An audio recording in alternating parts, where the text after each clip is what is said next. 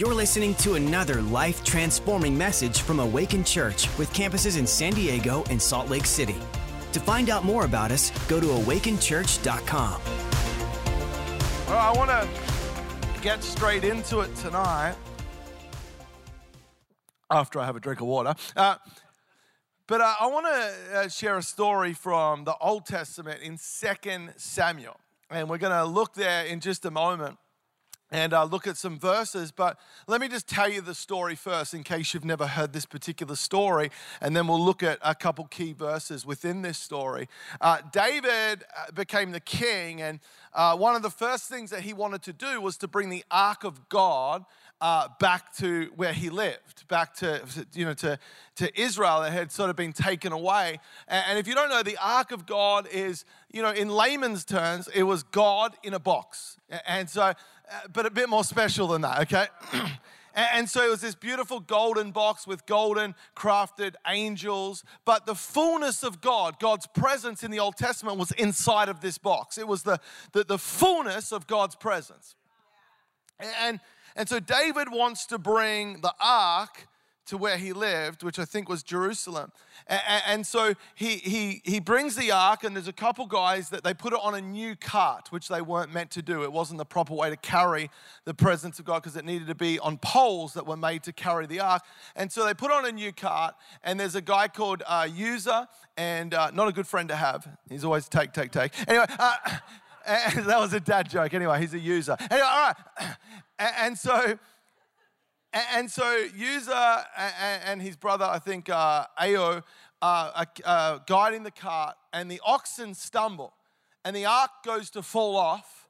And so Uzzah puts out his hand to stop it from falling, and God literally kills it. Right, he's dead. And so he's dead. And, and so David now freaks out and he's like, man, this is just too much. You can't, how could we ever carry the presence of God? And so the, the ark of God goes to a guy's house called Obed Edom for three months and he's just ridiculously blessed, like crazy blessed. And the reality is, when you carry the presence of God, favor and blessing and prosperity and healing, and, and you get the whole package when you value and carry the presence of God. And so David finds out how blessed Obed Edom is. And so he goes, All right, I'm going to go back. And, and, he uh, looked in the law and found out the proper way to carry the ark. And they go back and they, they get the Levites to carry it on these poles. And they take six steps. And then there's this large sacrifice. And then there's singing and dancing. And, and David gets so caught up in the moment. So, so he has such a God encounter that he literally starts to take off his clothes. Like, I'm believing for a move of God tonight, but not that, okay? That's the praise party that you can say for when you get home, okay? Especially if you're married. And so, and so David starts taking off his clothes and, and they're just caught up in the moment. And then, and this is, I was talking to Pastor Stacy, uh, you know, his wife is Michael, M I C H A L, which I have a real problem with saying that. Because in a, and is, is there any females here and that is your name? I just want to make sure I don't offend anyone. All right, good. Uh, uh, uh, and so, because in Australia we call her Mikel. And to me, Michael is a boy's name, okay? And you can't say David married a man because that's just wrong. Anyway, sorry. And so, I don't know, let's do a vote. Should I call her Mikel? Give me away for Mikel? Or who, who, who would rather me do Michael? David and Michael? All right, it's Mikel. All right, sorry, Pastor Stacy. And then there was about half that were undecided. All right, and, and so Michal is watching David. And, and it says as he's dancing, taking off his clothes in front of the slave girls, and, and when he comes in, it actually says to bless her. Uh, before he can even open his mouth, she vomits out all this stuff of how the king has distinguished himself as any vulgar fellow would. And, and, and, and David says, Hey, I'm going to get even more undignified than that when I praise God. And it goes on to say that, that Michal became barren all the days of her life. And I want to speak into that a bit. I've called this, this message called Better Together as we're launching into our Connect series. But, but I, want to, I want to look at uh, a couple of parts of Scripture. 2 Samuel chapter 6, verse 3 to 7. And so this is the part that I first spoke about. They set the ark of God on the new cart. They brought it from the house of Abinadab and which was on a hill. Uzzah and Ahio, sons of uh, Abinadab, were guiding the new cart. with the ark of God on it, and Ahio was walking in front of it.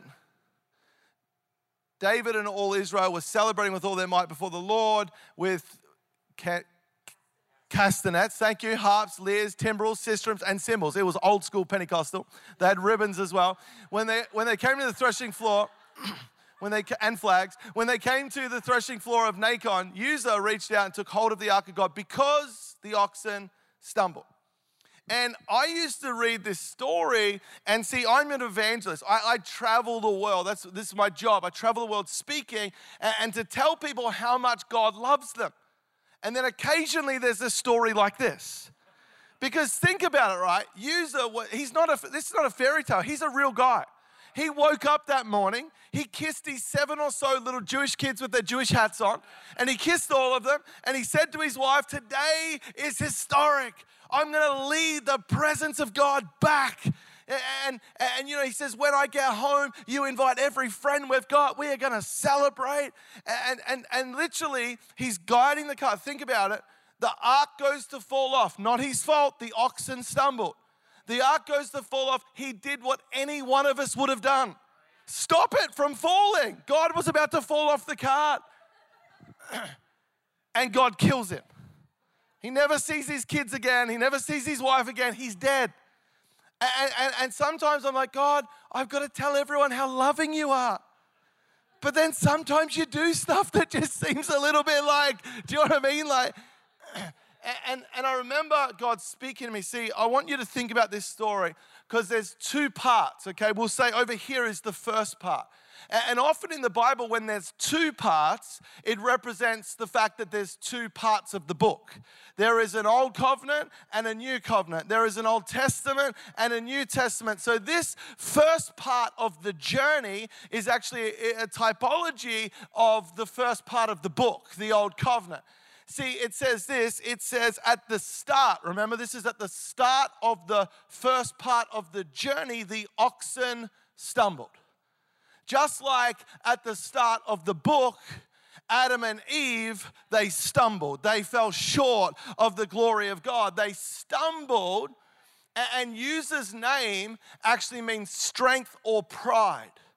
And what this, this first part of the journey over here is a picture of the first part of the book. Because humanity stumbled, it now became impossible to ever touch the fullness of who God is in your own strength.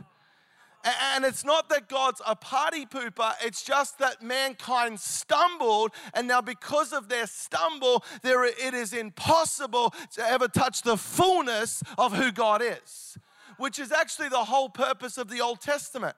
The whole purpose of the Old Testament was to show you that it's impossible for you to ever be good enough to touch who He is because He's holy and perfect and we are sinful, and there is just no way, like oil and water, it's impossible for them to gel together.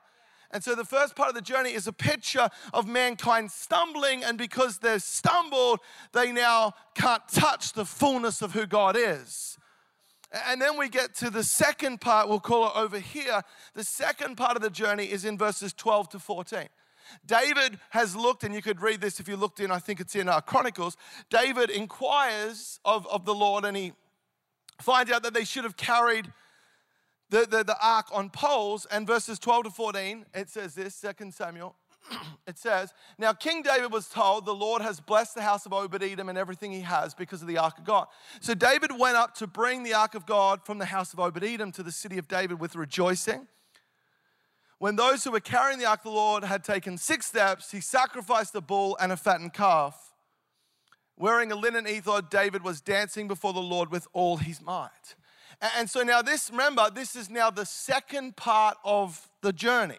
So the first part represents the first part of the book, the first covenant. The second part represents the second part of the book. And the reason why it was important that they carried the ark of God on the shoulders is because it was a prophetic statement of what would come in the next part of the journey in the new covenant. That there would come a day that even though it should be impossible to ever touch the fullness of God, an ex drug addict that was mentally ill has no business being able to touch the fullness of who God is. But in the second part of the journey, they had to carry it on their shoulders because it was prophesied that even though the first part of the book showed us that it's impossible, there's going to come a day in the second part of the book where mankind will carry the fullness of God upon their shoulders, not just on Sunday, but on Monday and on Tuesday and into the workplace and into the home. And so, in the second part of the journey, David saw that it should have been impossible, but now he's seeing that, that that man is carrying the fullness of God. But how did what was impossible become possible?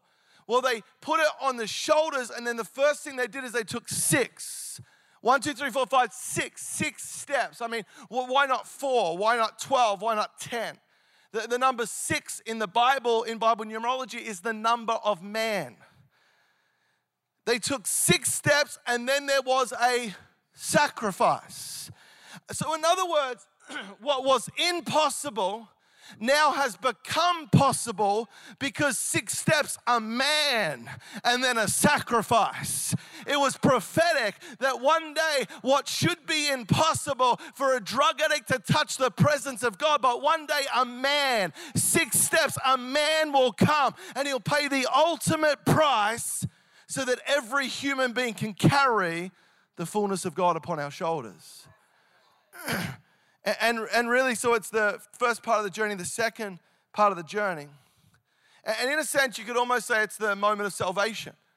You know, that everyone has that first part where it's woe unto me, I fall short. See, when I was in sin before I knew of God, I didn't even realize it was sin. But then I had a moment when his presence came and I was, woe unto me, I fall short. But thankfully, I didn't just stay there. I then moved to the second part of the journey. And yes, I fall short, but I saw the man whose name was Jesus who paid the price so that he could come into my life. And you could say it's the old covenant, the new covenant, the first part of the second, you could say it's the moment of salvation, but then who knows that there's a whole lot of living on the other side of that moment. And this story also paints a picture of two people in one David and one Michal who are both watching what has just unfolded. And two people are watching. If you think about this, stage one and stage two, you could call it the goodness and grace of God. It's the gospel. It's looking at the fact that it should be, I should be disqualified because of sin, but I'm not because of the man Jesus Christ. It's the goodness of God. And, and David is focused on the goodness of God and he becomes fruitful in almost everything he does. And Michal is not focused on the goodness and grace of God and she remains barren all the days of her life. See, what I would put to you in this message. See, the other thing, if you notice, Michal, it paints a picture, and we can see it in a moment, but it paints a picture of her being alone from a window. Whereas David is surrounded by people, he's in a connect group. They're, they're eating food, they're dancing, they're worshiping, they're, they're, he's surrounded by people. And what that does is helps keep him focused on the goodness and grace of God which causes him to be fruitful, whereas Michal is alone and isolated and focusing on the wrong things, which causes her to become barren all the days of her life. See, because what you need to understand is what you focus on determines your perception. And your perception determines whether you are barren or fruitful. See, if it was just what Jesus did for me determines whether I'm barren or fruitful, then everyone in the room would be 100% maxed fruitful. You get what I'm saying? Because he did it perfect. He hit a home run. He, he, but, but see, it's not just in a sense, of course, it is only what he did, but it's our perception of what he did, the way that we perceive it. And what you focus on in life determines your perception and your perception determines whether you're fruitful or barren. Let, let, me show you an example. Two criminals on a cross. Both of them are about to die that day. They'll both be dead. They're on a cross, one on each side of Jesus. One of the criminals focuses on what the crowd is saying as they mock Jesus. He is literally yards away from the very person that could give him eternal life. And instead of focusing on Jesus, he focuses on what the crowd is saying as they mock and jeer Jesus. And because he's focused on what they're saying, his perception is distorted, and he too joins the crowd and mocks the very one that could have given him eternal life. But on the other hand, there's another criminal that instead of focusing on what the crowd was saying, he focused in on who Jesus was and he started to say, This is a good man. This man doesn't deserve death. And because he was focused on the right thing, his perception was true. Therefore, he asked the right question. And he said, Jesus, will you remember me in your kingdom? And Jesus turned and said, Assuredly, today you will be with me in heaven. See, what you focus on determines your perception, and your perception determines whether you are barren or fruitful. And the reality is, the devil knows this better than you, and that's why there is a fight for our focus. And I believe Michal focused on three things that we all often trip up on, and it's why we need each other. It's why we're better together. And there's these three things, and I want to show you. The first one is Michal focused See, it wasn't God that made her barren because it says David got so caught up in the Holy Spirit. He's generous to everyone. He's buying them food. He's, so, so you can see David is, is being generous. He's, he gives everyone cake and food and he, he's making sacrifice. He's praising God. See, because when you're focused on stage one and two, when you're focused on the fact that it should have been impossible for this boy, the life he lived, to ever be able to touch the fullness of God, when you're focused on the goodness of God, you can't help but praise Him. You can't help but be generous. You can't help to sacrifice. See, what I'd put to you, if you've stopped sacrificing, being generous, or praising, maybe your focus has shifted from the goodness and grace of Jesus Christ. But Michal, I believe, let her focus go other places, which distorted because it says David was on his way to bless his family. He was so full of the Holy Ghost. He's getting ready to prophesy over her. He's getting ready to give her words. He's getting ready to tell her about her future and her destiny. And before he can even open his mouth, she vomits all of this stuff because her perception was distorted because of what she'd been focusing on. The first thing I believe she focused on was what others thought insecurity. See, the Bible calls her the daughter of Saul. Saul lost the kingdom because of insecurity. See, Saul was consumed by what others thought rather than what God thought. See, there's a moment where God says, Don't sacrifice, or Samuel, representing the word of God, says, Don't sacrifice until I arrive. And Samuel arrives late and he hears the bleating of sheep being sacrificed and he says, What is going on? The word was, Don't sacrifice. And Saul's response was, Well, it was the people. They wanted me to do it. In other words, I cared more about what the people thought of me than what God thought. And then this amazing thing so, uh, uh, Samuel rips his garment and he says, Today the kingdom will be taken from you. And you know what Saul says? He says, Samuel, will you at least appear before the people so that everything still seems to be okay? Instead of throwing himself on the ground like David would have done and said, God, I messed up. I'm sorry. I need you. God, instead of doing that, he, he was consumed by what others thought, and it was what ultimately cost him the kingdom. The Bible calls Michal the daughter of Saul. She was focused on what others thought. I remember a, a funny story. I, it was a long time ago when I, I, I think I was saved about two years. And uh, in my own church, so I got saved. This church about 300 people, kind of, you know, small enough where everybody knows each other, kind of thing. And, and I felt very secure. And the reason I felt secure, because in my church, that small kind of church where everyone knew each other, I, I was like golden boy. You know, I was the kid that was mentally ill messed up on drugs, went on a church encounter, and bang, I'm set free. Do you know what I mean? I was like the trophy that they'd keep getting up on stage. And, and then, you know, within a couple weeks, God tells me as a brand new Christian, that I'm going to marry the best looking girl in the whole church. And, and eventually that comes to pass, even though there were several other men that had the same word. I was the only one that got the girl. And so, and then we started a youth group, and like, seriously, I have no church background at all. And it grew to like a 100 plus in, in a very short amount of time. And, and I felt very secure because why wouldn't I? In my church, everybody knew of my great exploits. I could walk in and high five, and eh, you know, like, and, and I, so I felt very secure. And about two years into my Christianity, I went on this, I was now a youth pastor, I went on this uh, uh, youth pastors kind of conference in another city. And we, I think we had just hit 150 people. I can't remember, it was 100, 150. And, and I'm, I'm going there, I'm like, this is going to be amazing. You know, like I'm already killing it. I felt secure. And, and, and, you know, like I'm going to just go there and God's going to tell me how awesome I am and how to go to the next level. And, and so I'm on my way there. And there was this one person that I was actually the most insecure about. His name was James McPherson. And I didn't even really know him, but he was the youth pastor a couple before me.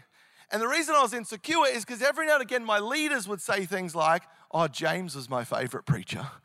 And in my heart, I was like, I hate this guy, James. And, and, and oh, James used to, he was a writer, and oh, he used to write us letters, and I've still got his letters at home. And James this and James. And, so I didn't even realize, but in my heart, I had insecurity towards this guy, James.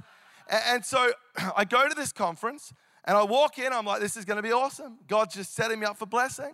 I feel confident, secure. I literally walk into the doors of a building about this size, there's 500 people. And I walk in, and the moment I walk in, I am hit with insecurity. And it was like God set me up to show me what was really in my heart that was actually being hidden by my community that sort of gave a false sense of security.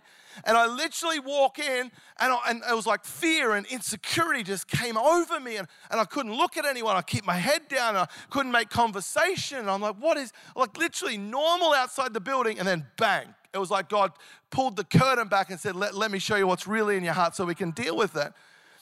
And then I'm in worship and, and I'm just like, oh, this is like terrible. I feel terrible. And then a guy called Russell Evans, who was leading the meeting, who runs Planetshakers, he gets up and he says, I've got a word.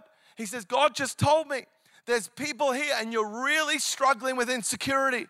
And I thought, oh, finally, because I was feeling terrible. You know, here comes some encouragement, you know, like, because I'm feeling so bad and I feel insecure. And he says, the word God told me to tell you is that you need to know your insecurity is pride and you need to repent of your sin.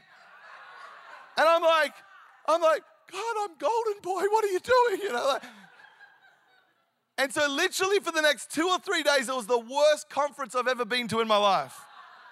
I literally deliberately arrived late so I didn't have to talk to anyone, and I left early so that I didn't have to talk to people. And I was just consumed. And it gets to the last day, and a guy called Reggie Dabbs, powerful American evangelist, he gets up and he does this altar call, and, and, and he says, All right, if you're a male, there's 500 people, all youth pastors, youth leaders. He said, If you're a male and you're just in a season where you're hot for God, you're on fire, you're in a good season, he says, I want you to come and make a line along this altar. It was about the same size as this church. And, and, I'm sitting there thinking, well, I could have answered your stupid altar call three days ago until I came to this dumb conference. And apparently now I'm backslidden and full of pride. and so I just knew there was no way. Like literally two days before, I would have been standing there, right? I'm like, there is no way I could stand there with any integrity because I feel like terrible. And he says, All right, now if you're a female, same thing, you're hot for God, blah, blah, blah. He says, I want you to come and make a line, you know, a few yards kind of over facing the guys. And so what he's doing is he's making this massive tunnel. And then he says, All right, everyone else, and there's maybe 100 or 200 of us left, everyone else, you're going to walk through the tunnel, and all these people are going to pray for you, and the power of God's going to come on you. And in my mind, I'm like, I'm not going through your stupid tunnel. There's not a chance. Like, because the guys standing there were all my heroes and leaders, the ones I wanted to impress the most. And now I've got to go through the backslidden tunnel at the youth pastors conference, and I promise you, I'm 100%, I'm not doing it. And then I have this moment, I'm standing, imagine this building, but full of chairs to the back, and, I, I'm sitting sort of over there, and I'm not, I'm not doing it. And then all of a sudden, I get this realization that I'm about to be the only person in an auditorium of 500 chairs, and I'm in the third altar call, too proud to admit he needs to go through the tunnel. and I promise you, for no other reason except I realized I was going to be like standing out, I quickly jumped on the end of the line. And so I go through the tunnel, I come down here, and I don't know if that's messing up the camera or anything, but anyway, uh, it is. Uh, sorry. Uh, oh, we're on live stream as well, aren't we? All right. I better stay in the light. And so, hello to everyone on live stream. And so I go through the tunnel, and I say to myself, this is the last session. I said, I'm going to put my head down. I'm not going to make eye contact with one person. I'm going to get to the end of this tunnel and I'm going to hop on a plane and I'm never coming back to this stupid conference again. And so I get in and I've got my head down. I'm just walking and they're all like, shika malababara, you know, like all speaking in tongues. And so I, I get down and all I can see is the floor. And then I'm getting towards the end. And I can see at the corner of my eye that the wall is going to come up soon. So I say to myself, I'm going to look up once just to see where the wall is so that I know where to turn and then I'm out of here. I walk past 300 people, and the only time at the end that I look up, I lock eyes with a guy called James McPherson.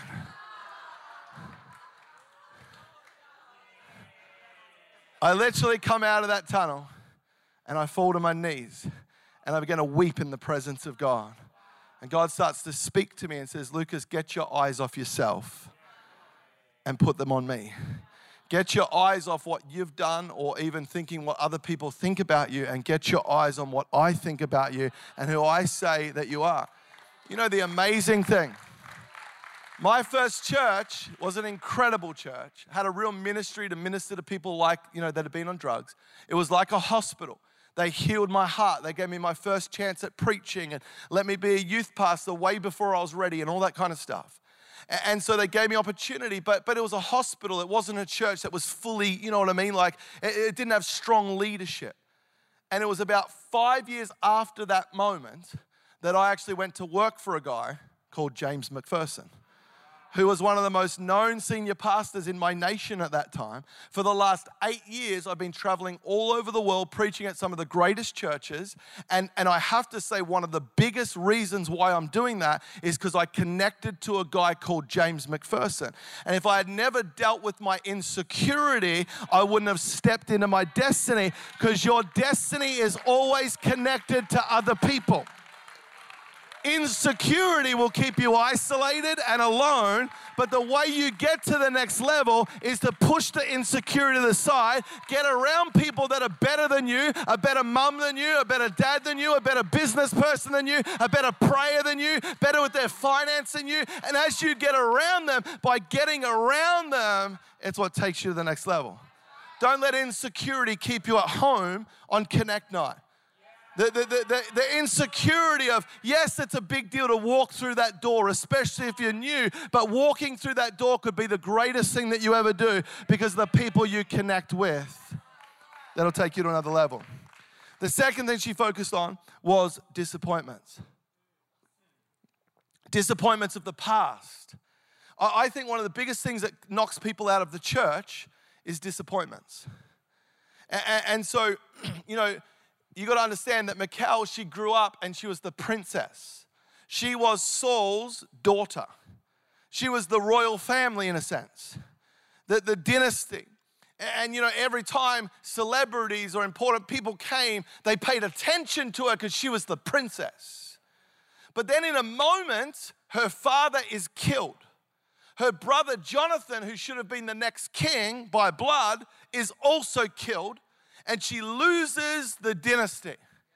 And now she's married to David. See, but what she saw as a disappointment actually had her set up for something even greater. See, as a princess, she was blessed. But as a woman in that particular time, the greatest thing that you could actually achieve as a woman was to give birth to a king. So, actually, because of her disappointment, If she could have stopped focusing on the disappointment, God would have turned the disappointment into the very thing that set her up to now be in a position to do something she never could have done as a princess. Now she could have given birth to the next king. See, if disappointment is gonna happen in your life, I don't want to be the prophet of death, but the reality is we live in a fallen world and we're all going to face disappointment. And, but the, but the, it's not your disappointments that define you, but how you respond to your disappointments. Because if you can take your eyes, someone needs to hear this. If you can take your eyes, M- couldn't get her eyes off the disappointment. She couldn't get her eyes off the fact that her family had been killed and lost the dynasty. But if she could have taken her eyes away from the disappointment and put them on stage one and two, on the goodness and grace of Jesus Christ, the fact that it should have been impossible, but He did. If you can turn your eyes to that, God will use the disappointment to catapult you into your destiny. And it's another reason why we need to be in a connect group. Because let me tell you, when disappointment comes, it's so easy. Three months ago, Jackie and I had one of our greatest disappointments to do with visas and green cards. And it's amazing how it can cause you to become jaded in your thinking. It's amazing how major disappointment can all of a sudden, little by little by little by little, I end up getting jaded and negative in my thinking. That's where, if I'm isolated like Michal, then, then that, that, that mindset perception will cause me to start to become barren in my life.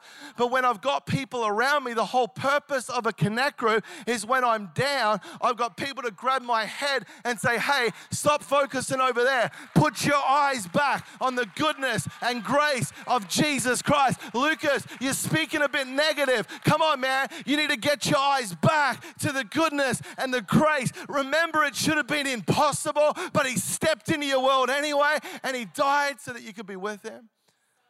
And then the last one, just if the worship team could come. The last one is this is offenses of the past. She focused on offenses of the past. You know, there's one promise that we don't really stand on, and nor should we. But Jesus says, offense must come. And I'm going to write that on my mirror, you know, like, just believing for offense today. Promise of God. But what Jesus is saying is because of humanity, even in a church, let, let me just, again, I don't want to be the prophet of death, but if you haven't been offended yet, give it a bit of time. It, it won't be that long. Could be any number of people, a friend, a leader, and, there's never any evil intention. It's just called humanity. And so I believe offense, she was, instead of focus on the goodness of grace of God, she was focused on offense toward her husband. See, the Bible actually tells us that Michal, she loved David. And, and, and if you think about it, right, David, he was like the, the, the pin-up boy of Israel. You know, he was the poet, he's writing songs, he's slaying giants, he was good looking, he was well built. Like every Jewish girl dreamt about David. And Michal got him. And, and there's this moment where her dad is about to kill David, and he hears about it. So she says, All right, what I'll do is I'll, I'll put stuff under the, the, the quilt and I'll put some goat's hair and I'll tell them you're sick so that you can escape. Now, when you do that, you know that that plan you'll eventually be caught out. That, that's 100%. Like, event, like the goat hair is not going to rise and be David. Do you know what I'm saying? Like, eventually they're going to find out. But she did it and they kept coming and saying, Where is he? Saul wants to see David. Saul wants, and she, oh, he's sick, he's sleeping, he'll come soon. And David flees to the caves. And eventually, of course, she's caught out and she's disgraced. She chose her husband over her own father, the king. But she loved him. And I imagine this young girl, Michal, sitting on the end of her bed thinking, David will come for me soon. A week or two goes by and oh, he'll come soon. He'll send word soon. Then a month or two goes by and she starts hearing reports that they're all in caves and some of the other men have their wives. And she says, Surely he'll come soon. And then six months turns into 10 months, into 12 months, into years. And then eventually her father makes her marry another man. And forgive me for being gross, but as she fulfills her marital duty, I imagine him on top of her, and all she can think about is David who never sent for me. I, I risked everything. I lied to my father, but he never came back.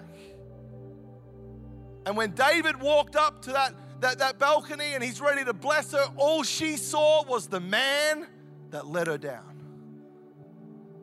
And she remained barren all the days of her life because she couldn't turn her eyes from the offense that will come to all of us. But we have to choose to say, I'm going to turn from the offense, even if it feels justified, and I'm going to put it on the goodness and grace of Jesus that it should have been impossible for me, but He stepped in. A man came that sacrificed. And that's why we need community as well. I don't want friends that I get around and when I start bickering about someone that did me wrong, that start agreeing with me. I want friends that need to pull me up and say, hey, Lucas, you know that you need to forgive because otherwise it's my perception that becomes distorted and now I'm barren instead of being fruitful like God wants. You know, last, last story and then we'll pray. The, the thing in, we, we're better together. We need each other because the devil is trying to get our focus. But if we keep our focus on the goodness and grace of God, our perception is true and we become fruitful. And that's why we need each other. Because when disappointment comes, I don't want to be trying to build friendships then. I need to have already built the friendships so that when that does happen, I've got people to speak into my life. But there's this thing in, in, in uh, poker, there's this unbeatable hand. And I don't know what your view on gambling is. And you know, but if you ever get this hand in Bible, uh, in Bible, if you ever get this hand in poker, sort of the same, both five letters. If you ever get this hand in poker, the royal flush of hearts, whether you believe in gambling or not, you should bet everything you've got on this one. Because it's not gambling because you can't lose. It's the best hand. There's only one way, technically, that you could lose with the royal flush of hearts. That's the ace, king, queen, jack, ten of hearts. It's only one way, technically. Like, like really, you can't. But if you were playing against someone that was pretty crafty and a liar, and you didn't know the rules that well of poker, and somehow that crafty person convinced you that they had a better hand than you, then you might fold the unbeatable hand and then you actually lose. See, there's a lot of Christians that are folding the unbeatable hand. And yes, sometimes we get dealt a really bad hand. Like cancer, a diagnosis, that's a tough hand. That's like, that's the devil throwing down four of a kind. But before you get consumed by the four of a kind, you need to say, All right, devil, let me just check my cards for a moment. And you have a look at this and you say, Devil, you're not going to believe it, but I've got the royal flush of hearts. His name is Jesus and he trumps cancer. Maybe your husband walked out of you and he left you with the kids because he went with another woman. Let me seriously be empathize with you, that's a rough hand. And yes, there's a process of healing. Uh, don't ever get me wrong, we can process healing. But eventually, you've got to take a moment where you say, okay, yes, I acknowledge that is a tough hand, but let me check my cards again, devil. You're not going to believe it. It's the royal flush of hearts again. His name is Jesus. No matter what the hand the devil throws at you, when you focus on the goodness and grace of Jesus, and God made it so that we need each other.